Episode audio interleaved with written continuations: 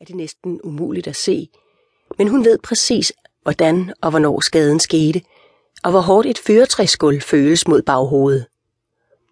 Det var ikke let at rengøre væggene bagefter. Helt hvidt er svært at holde. Det mindste fingeraftryk giver en grim plet.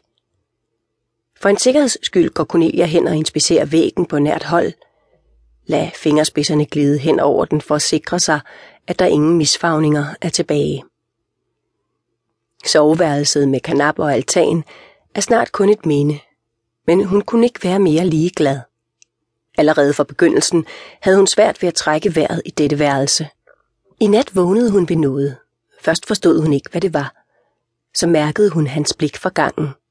Han stod der og betragtede hende.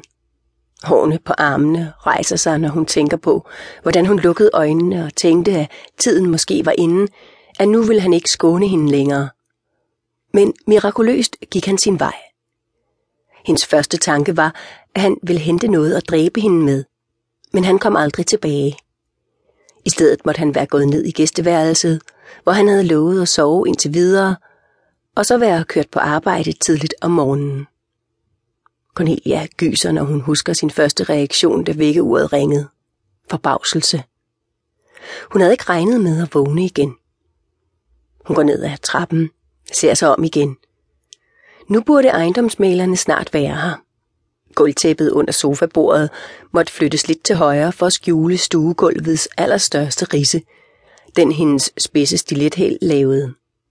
Hårbunden gør ondt, når hun tænker på hans hårde greb nytårsaften. Mærkeligt, at hun ikke mistede noget hår, men efter den